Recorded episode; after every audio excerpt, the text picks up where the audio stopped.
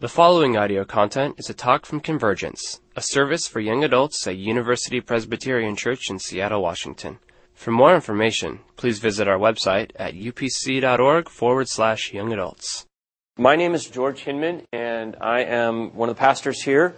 And I've, I've been able to be at Convergence once before. Some of you uh, probably, uh, no doubt, are new since then. Uh, but it's an honor for me to be here. You guys actually sound very good singing, playing as I was sitting there, I thought, well, how about Convergence the album? Could be right around the corner, don't you think? And I immediately what happened to me as I thought about that is I thought, I know what this means. This means I won't be able to drive the, the good car. Because one of our cars has a CD player, and anytime I bring home an album, my wife is very interested, so she'll be driving the car for the next few weeks until she's tired of the CD. and then I get my car back. Because um, I do drive the good car. It's a stick shift, and it's just the right thing to do. Are we recording this? Does this go on the web? I got to be careful with the microphone. So, um, love you can see. Uh, I don't. I don't know what good love is if you can't see it. What What good would love be if you can't see it? Um, people promise that they love us. They tell us that they love us. They encourage us to love them. I, I just don't know what it is if you can't see it. And Advent is an experience that God gives us in visible love. He lets us see love. Aren't you glad that God doesn't just sit up in the clouds with a megaphone and says, You little people, this is the way to do your lives right? I mean, what would happen if that were his attitude?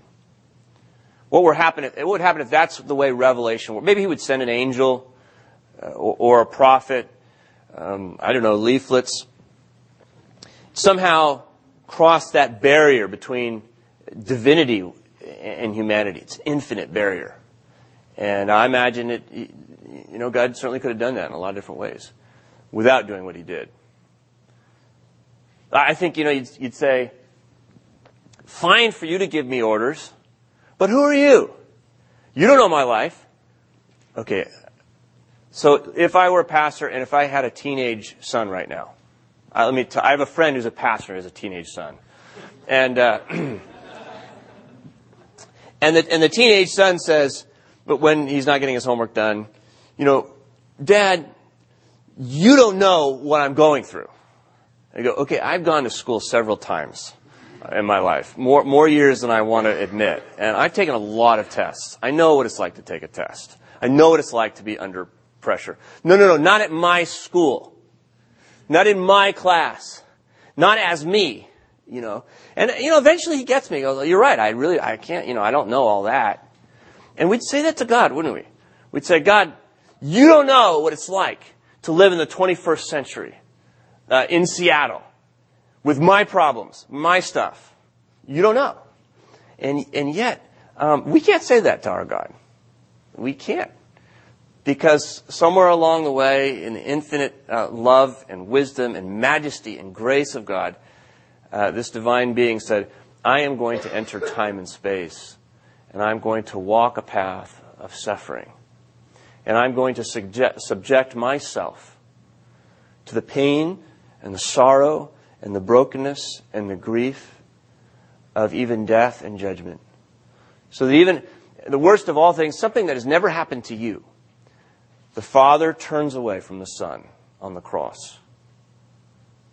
God has, has been sustaining me my whole life, giving me every breath, watching me day and night. But Jesus Christ suffered that moment of pure rejection from his Father. That's what they agreed to do. It's hard to talk about the mystery of the Trinity, but uh, this is love that we can see. So th- that's what the incarnation uh, is about. It's about being able to see spiritual reality in your own life so that when you are tempted or struggle or fail or uh, are stressed, disoriented, have no idea what the future will bring, there is one to whom you can look who understands. And, and you can understand him by seeing someone who uh, speaks your language as a human, and that's Jesus Christ. I was uh, reading recently about St. Nicholas. you know, Santa Claus. Uh, uh, uh, you know, I, I think I've heard the story before, and you probably have too, but I couldn't remember where that comes from. It's all this, uh, accretions of legend that creep up. But the, the, the thing that gets the legend started is, is something about 312, somewhere, I forget the dates, about 300 years after Jesus Christ was risen from the dead. Uh, a man who lived in a monastery um, wanted to be poor, but inherited a bunch of money.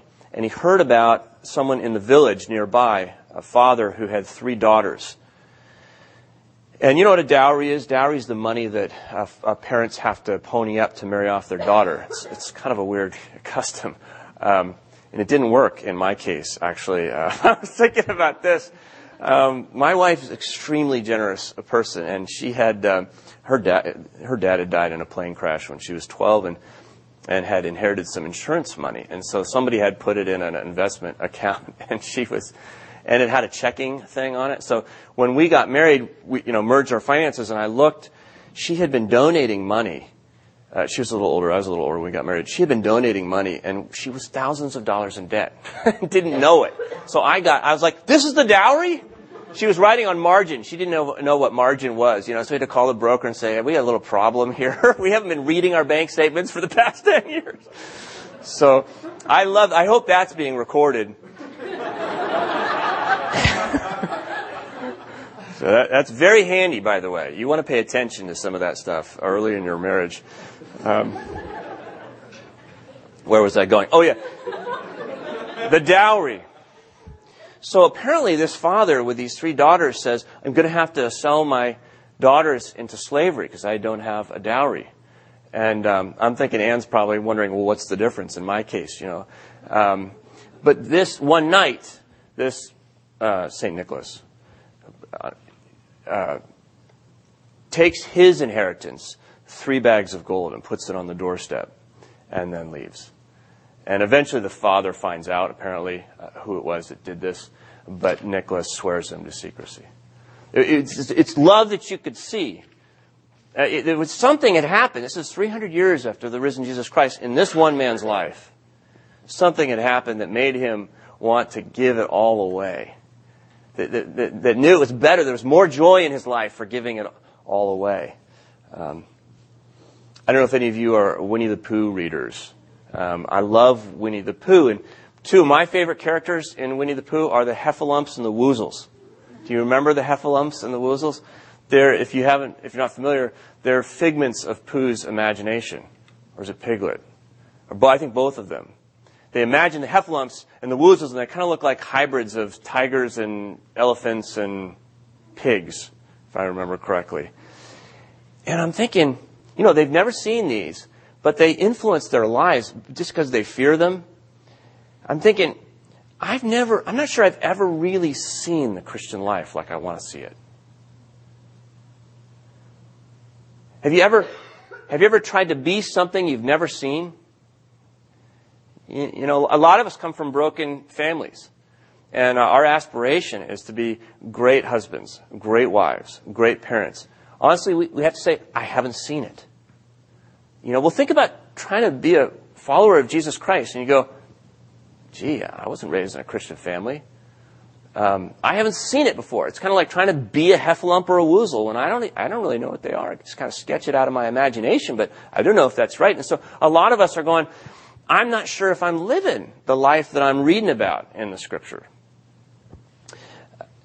So the incarnation gives us something we can look at, Jesus Christ. And that's important for us. But there's something else about the incarnation. Um, because it's not just about me. I have to remind myself from time to time. Um, God isn't just about George and, and I have myself in the center of the Georgiocentric universe. You know, everything revolves around me. So when I think of the doctrine of the incarnation, I go, what does it mean to me? What does it tell me about me? And I go, wait, maybe I'm, maybe I'm limiting my perspective a little bit too much. That maybe the incarnation means something about, about me and God's relationship with me, but also maybe it has implications for the world. It, maybe it's so much bigger than George. And that's what I want to talk about tonight. I mean, I think we would all agree that the incarnation is about the world. And, and God sends the Son because he has a dream for the world. God has a dream for the world. And he has a vision for it. And it hasn't been realized. You, you, know, um, that for which the incarnation came has only begun. Jesus Christ hung on the cross. The, the, Sisters of Charity, Mother Teresa's organization, I was reading, um, a lot of books have come out recently about Mother Teresa. Come Be My Light, I think, is one of them. Talks about um, how she really had crisis of faith and doubts. But at the end of the book, there's an appendix and it lists um, their mission statement. I can't remember it exactly, but it's, it's basically to um, fulfill the purpose that um, kept Jesus on the cross. This idea that Jesus didn't die because it would make good Bible stories. God is very passionate about his dream. Very passionate. And, and, and it's not over. It's just beginning. Jesus leaves and there are 11 disciples, 11 apostles, and a bunch of other. I mean, how many people are there? A thousand in the first century um, as he's ascending to the Father. So that's just phase one. Now, phase two involves incarnation, but in a different way. And if you just look around the room, you're looking at phase two. You go, man, that is scary. These people? Yeah, it's us. You've heard people say, we are Christ's body. Not really. Christ actually has a physical body, and that's Orthodox Christianity. We, we believe Christ retains his physical body. He's ascended at the right hand of the Father. That's where he is. He doesn't lose his physical body, and that's an important bit of doctrine. You die, your body decomposes. We were talking last night as we were driving around about whether you need to be buried or, you know, the kids, you should have this conversation, what happens to me. So we're recording. So you can burn me up, and I, I'm happy to be cremated. We're talking about trying to explain to our younger daughter what we do with these things, you know. And I said, just put me in little ashtrays all over the place wherever you go, because we're talking about how much it costs money even to be cremated. And I go, no, just take the ashes and you know drip a little. So the point is, okay, it's past my bedtime. The point is, your body, your body is a part of your redemption. Uh, you, you, the resurrected body of Jesus Christ is um, has implications for your resurrected body. So we're, we're not physically the body of Christ, but there's a doctrine called the totus Christus, which is the, that the extended body of Christ is the church. And so Paul would, that totus Christus means the total Christ, the full Christ. And that's what we are, together with brothers and sisters around the world. What I want to do to, to, with you this evening is I want to read a text, uh, Luke chapter 10. If you brought a Bible, I would invite you to open it up. And I want to give you five principles. Uh, because the question before us really is, what is it like, what does it mean for us to be incarnate love for Seattle? What does it mean for convergence? What does it mean for us as any particular individual who might be interested in joining this, this, this mission? What does it mean for UPC? What does it mean for the body of Christ uh, in Seattle? And there are five things that are really important. And I, have been sharing these five things with, uh, with our elders, with our deacons. I've been shopping them around because as I'm getting, I'm getting to know UPC, I'm realizing this is not just Jesus' plan. This is, happens to be in the DNA of this community that you're a part of at UPC. If you go back through its 100 years history, you, you see these coming up again and again and again. Uh, so let me read to you uh, Luke chapter 10, verses 1 through 12. This is Jesus sending out the disciples. After this, the Lord appointed 70 others. There were 12, now 70 others, and sent them on ahead of him in pairs to every town and place where he himself intended to go. He said to them, The harvest is plentiful, but the laborers are few. Therefore ask the Lord of the harvest to send out laborers into his harvest. Go on your way. See, I'm sending you out like lambs into the midst of wolves. He sure was a motivational speaker, that Jesus. um, and here are the instructions. Verse 4. Carry no purse, no bag, no sandals, and greet no one on the road. Kind of an interesting evangelistic strategy. Say nothing to anybody. Okay. um, those introverts are going, I think I could do this. Um, whatever house you enter, first say, Peace to this house. And if anyone is there who shares in peace, your peace will rest on that person.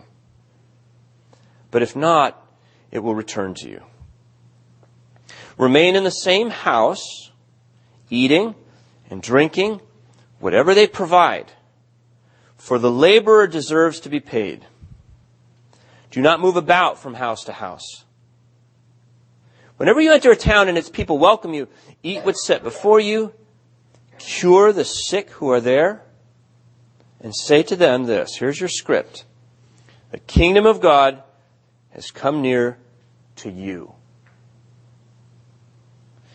But whenever you enter a town and they do not welcome you, go out into its street and say, uh, even the dust of your town that clings to your feet, we wipe off in protest against you. Yet know this, the kingdom of God has come near. And then Jesus uh, finishes up. I tell you, on that day it will be more tolerable for Sodom than for that town. If you don't know the story, it didn't go real well for Sodom. So, five principles, uh, five things to pay attention to. I, this gives me a lot of hope. Uh, um, the first thing is this that you're sent with a message of peace. You and I, we together, are sent with a message of peace. That's just easy to see that Jesus sends out this. He says, Peace. You go wherever you go, and you say, Peace to this house. Uh, he's the king of all creation. He's the one who can make peace, and he intends to do so, and he sends us out as his ambassadors, letting everyone know that this is what's coming. This is what they can participate in. The kingdom of God has come near to you. Now, we get a little nervous here about the dust thing and the Sodom business. And I want to just, um, I want to reassure you a little bit here. In chapter 9, they go through Samaria, and uh, the Samaritans reject Jesus and his followers. And James and John, you know, the sons of thunder, I guess they, you know, motorcycle gang in the background or something like that. They, they say, okay, God, let's throw down the fire right now. Because they had read about Sodom and Gomorrah and they want the fireworks. And Jesus, what's he do? He rebukes them. So, you know, if you think there's something mean spirited going on here, just read the chapter before. He says, You don't get it. We're on a, a mission of peace. We have a, a message of peace. That's what we stand for. But, the reason why he gives this warning in the very next chapter is he goes, There is no other way than me to find that peace. And, you, you, could, you, can, you can try you if you could live a thousand years, you could try everything the world has to offer for peace, and you will not find it. So, uh, really, what he's doing is he's, he's warning um, now the kingdoms of the world in the same way that the prophets had warned Israel and said, you know, you can go to Egypt and and uh, make alliances. You know, you can go after chariots and everything like that you want, but but if you're going to fight with a sword, you're going to die by the sword. You know, if you're going to if you're going to look for rescue, redemption anywhere else, then uh, guess what? these international powers are just going to wipe you little puny Israelites off the face of the earth. I am your Savior. So, so that's why he says, you'll be honest uh, with yourselves and uh, about that. Um, be clear about that, that I am the only hope for the world. But so that's the first principle. We're sent with a message of peace. The second is this. you act out of an experience of God's peace in relationship with other Jesus followers. You act it out. You embody this peace in relationship with other Jesus followers. That is, it's something that people can see when they look at you and the person sitting next to you, or the person uh, who goes with you uh, on Saturday. The, the way that you relate to one another is missionally significant. See, so that's why Jesus uh, doesn't work with individuals, he works with people in community. He works with the 12 somewhere along the way, we pick up this idea that Christianity is a, about an idea, it's a notion. Right? I think it's our enlightenment. You know, the enlightenment says it's, it's all about sort of reason. And we think ideology is um, what Christianity is about. No, it's about relationship. It's about love. And so Jesus sends us out in relationship. demonstrate love with each other so that people will know I'm calling them to my love. And so he sends them out in pairs. He doesn't have a lot of people to work with at this point. He's sending 75, uh, 70 people out, or 72, 35 pairs, because the pair is the smallest unit of community possible. It's the irreducible minimum of community. Okay, the third principle. Jesus embeds your small community within the great community of the city. Is, take this word embed from the you know the embedded reporters um, in the military now. Not really, not really part of it, but inside of it, uh, inside of a platoon. You know, a journalist. And, and Jesus seems to be doing something similar. He's embedding these pairs in community. Why does he tell them, don't take any purse or bag? Take no money. Any ideas why he says that?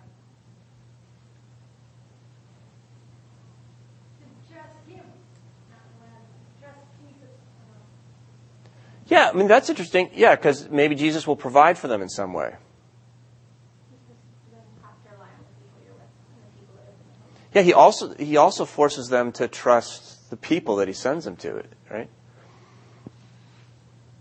I mean, I think, you know, if, if, if Jesus is sending John and, and, me out on a mission trip, and we have an expense account and a credit card, you know, we're gonna, we're gonna go into the center of town, and, you know, we're gonna look for some marginal people that would be willing to tolerate a couple religious weirdos and, you know, approach them and give it a try and get rejected, and then we're gonna go back to our hotel room and watch the rest of the game, you know?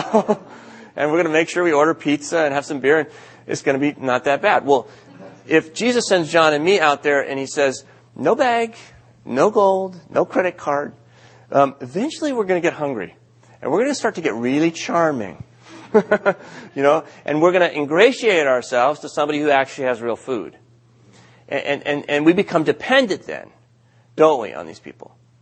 See, I think oftentimes we think that the mission is to um, come in here to the church and to reach out to the ab and see if we can grab somebody and pull them back over the fortress walls into our holy huddle again. And, and then we work really hard here to create community, to build a new social network that we call the church. Jesus goes, that's not my project. Believe it or not, I already have all the social networks that have already existed. I own them all. I created them. They're all there. This incredible web of how all human beings are connected. It's God's idea. So he says, I don't really need you to do that for me. Thank you. Well, what I want you to do is I want you to go and recognize that you are invested in those social networks already. So I'm going to take your community, your pair, and I'm going to go embed you in community. And then what happens is, he says, don't go anywhere else. Don't pass, don't talk to anyone on the road. Just go into homes. And in the homes, you're eating food, you speak the word of peace. They watch the way you two relate to each other, and it's like nothing they've seen. Can't give an account for it except for the love of God. And they come to faith. Now, all of a sudden, the gospel is transmitted through all of these degrees of separation already existing in the social network. Jesus believes in Seattle. He says, I've already got Seattle wired. All I need is some fuses to be lit. All the relationships are already loaded. Do you know that um, Rodney Stark, who uh, wrote The Rise of Christianity, great little book, by the way, Rise of Christianity, easy read, UW, former UW professor. He, he, he, um, he said, you know, when, when Mormons, turns out that the, the growth of Christianity um, is the same growth rate that Mormons in America at least 10 years ago were experiencing. In the early church, people wonder, how did it grow so fast? It's 40% uh, per uh, year per decade. 40% per decade is the growth rate. And Mormons have that same growth rate now. When Mormons make a cold call, that is, uh, the Mormon missionary, Elder Johnson, knocks on the door, their response rate is 1 in 1,000. They have to talk to 1,000 people to get one convert. On the other hand, when the Mormon missionary comes into a home and sits with you and a friend, if you're a Mormon and a friend that you invite into the conversation, 50% of the time they get a convert. See the power of relationship? That's not the power of Mormonism. That's the power of relationship. It's Jesus' idea. Okay, number four. You share God's peace with others out of your own unreadiness. I say that you and I are, un- are unready. We're not ready for this.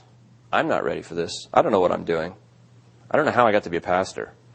Um, you, you, know, you're, you're, not ready. We're not ready. These guys aren't ready. They're, they're these 70. This is only chapter 10. Luke has 24 chapters. They're just getting started with Jesus. They don't know who he is. They've not been trained. You and I live at a time, and we're, you know, you, you are young professionals, been well educated, you've got a high degree of competence in your field or the field that you'd like to be uh, working in or, or studying in, and um, we like to be competent. We're not comfortable when we're not co- competent, and so, and Jesus knows this. So we don't get involved until we know the answer. Well, what if they ask me this? What should I say then, George? And then what should I say? That you know, we want to know all the things that so we're comfortable. That's more about us than about the mission of Jesus Christ. You realize that? He tells you you're ready. You're as ready as you need to be. My plan is to use unfinished people. My plan is to use sinful, broken people whose lives are unwound, not people who are ready. Bumbling people. I mean, you read the Gospels, you realize these guys are just like us. They don't know what they're doing. Uh, but, but everybody is sent. He says, You shall be my witnesses. When the Spirit comes, see, that it's God's presence with you that makes your witness for Jesus fruitful. And that's what's so fun. It's about God. Okay, the final thing um, is this, and that's that people all around you, all around you, are ready to respond to the message. And, and if you don't believe that, you're in good company. Jesus' followers didn't believe that either.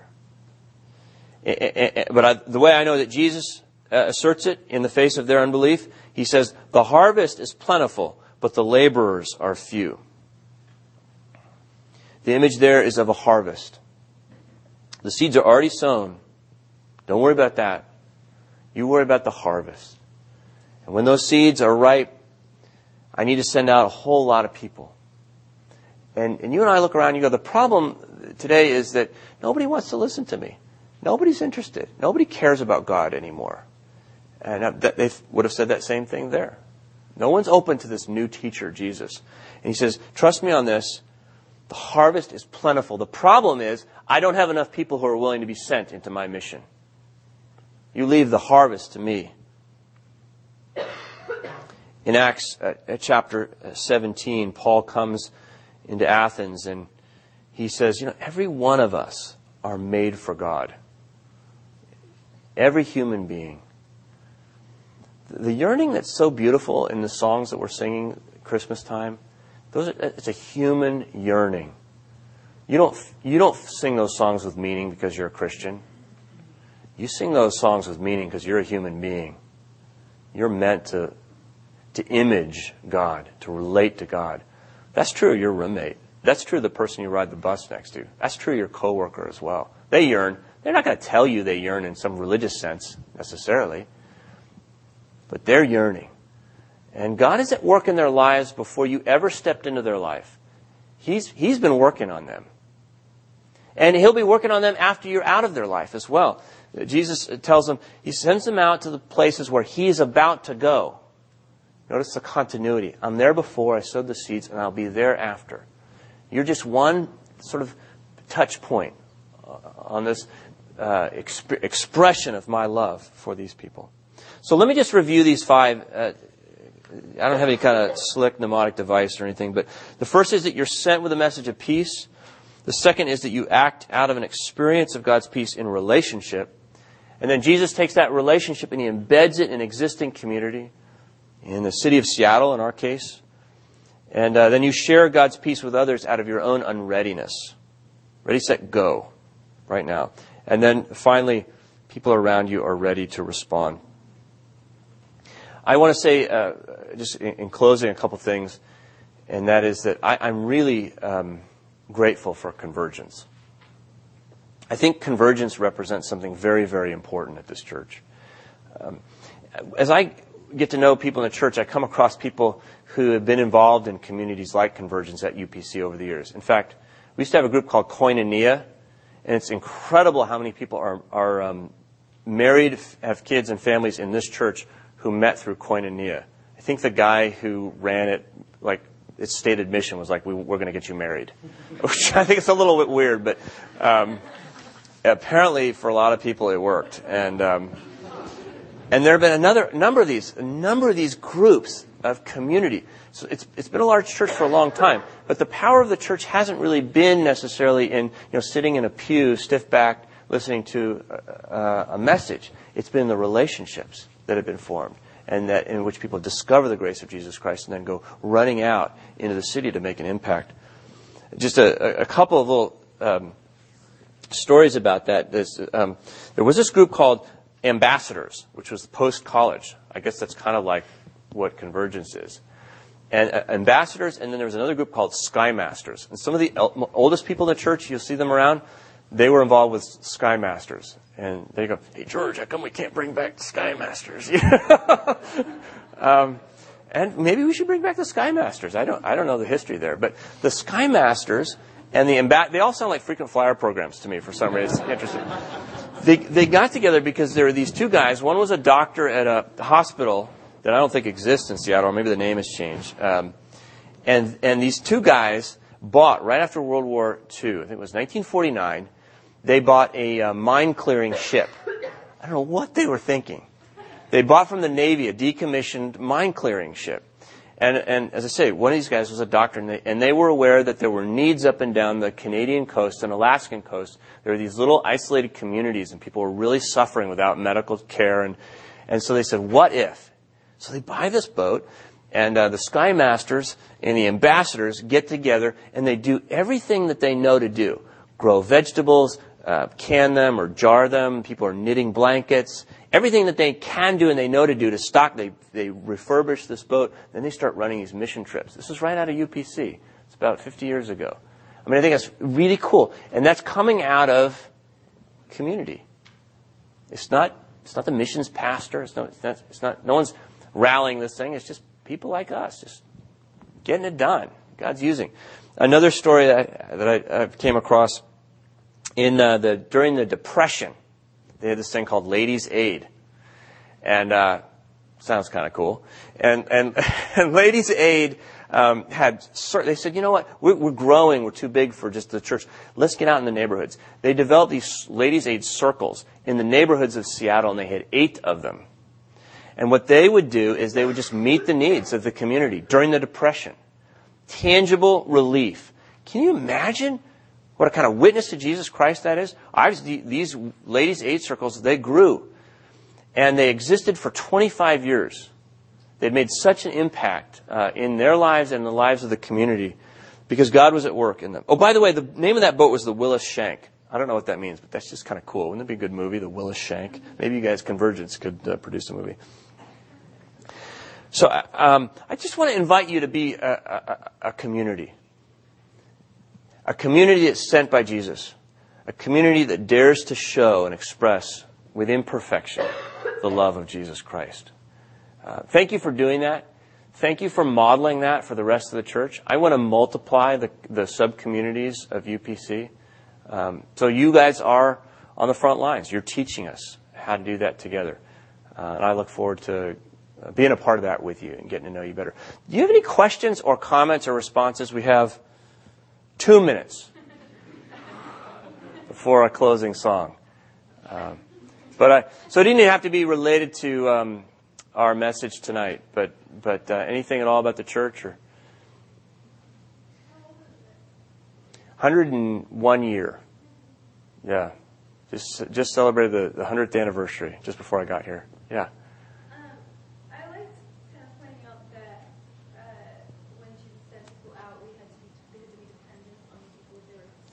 Yeah, yeah.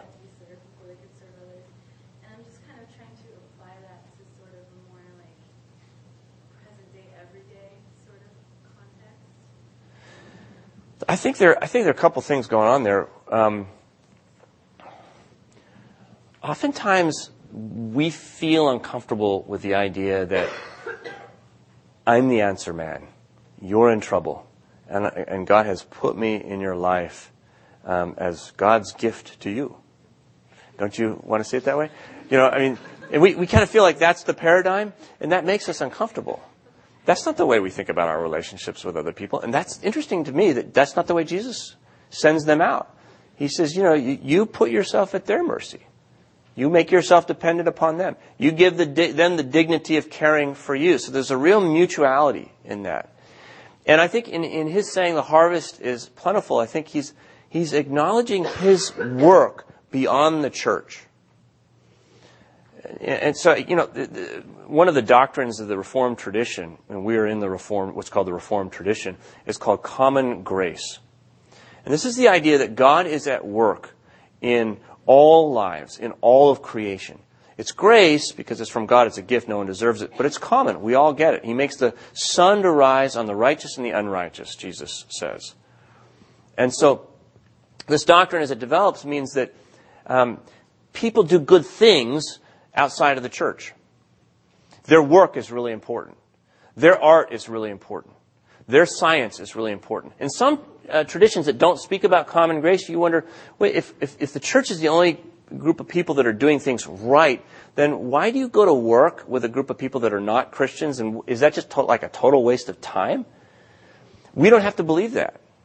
We believe what the people who are not Christians, different races, uh, different ethnic, excuse me, um, religions or creeds or no creed at all, that God has given them the ability to think good thoughts and do good things.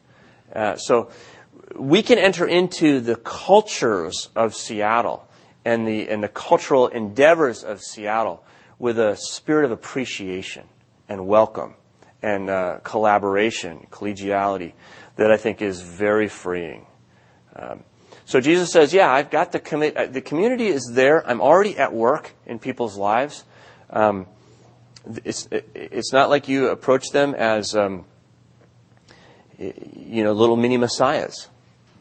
Step alongside of them, speak a word of peace in, the, in their lives, and and I think it's interesting the way he says the kingdom of God has come near to you. I believe it's come near to me. It's come near to us. And uh, what what should we do about that? What does that mean? What does that look like? I think asking good questions goes a long ways. If you believe people have good answers, you can ask good questions. Okay. 30 seconds. Come on. One more question. Dad. What's that? You're welcome. I never turn down an opportunity to preach to somebody, especially when they're my family. I'd love to hear what your kind of short-term vision is for UPC, like a year from What would you like to see happening or have taken place? Well, I just connect to what I've been talking about tonight, because I can do that in 30 seconds, I think. Um, one is everybody's in a small group. Another is all small groups are connected to big groups, and convergence is a big group. So that's why I talk about multiplying sub-communities. Big groups are networks of small groups. And then all of those small groups um, take this take this mission of embodying Jesus' love. I think of them as activist communities in the city. Um, you don't need the church to tell you what the needs in your neighborhood are. What the needs, I mean, I don't know what the needs are in Fremont, or, you know, um, or Ballard, or, or, the East Side. I don't know, or, or where you work. But you, you, you know, and you start praying with three or four others who know, and start figuring out how are we going to address that. I'd love for us as a church to get behind that and, and give that lift more and more. So, well, listen, thank you very much for uh, your attention, for inviting me here, and for being a part of this. And I look forward to getting to know you. My office is right across uh, the hall there, and if there's ever an opportunity I have to get to know you better, you want to call or have a cup of coffee or just spend a few minutes together, I hope you'll give me a chance to do that. Thanks.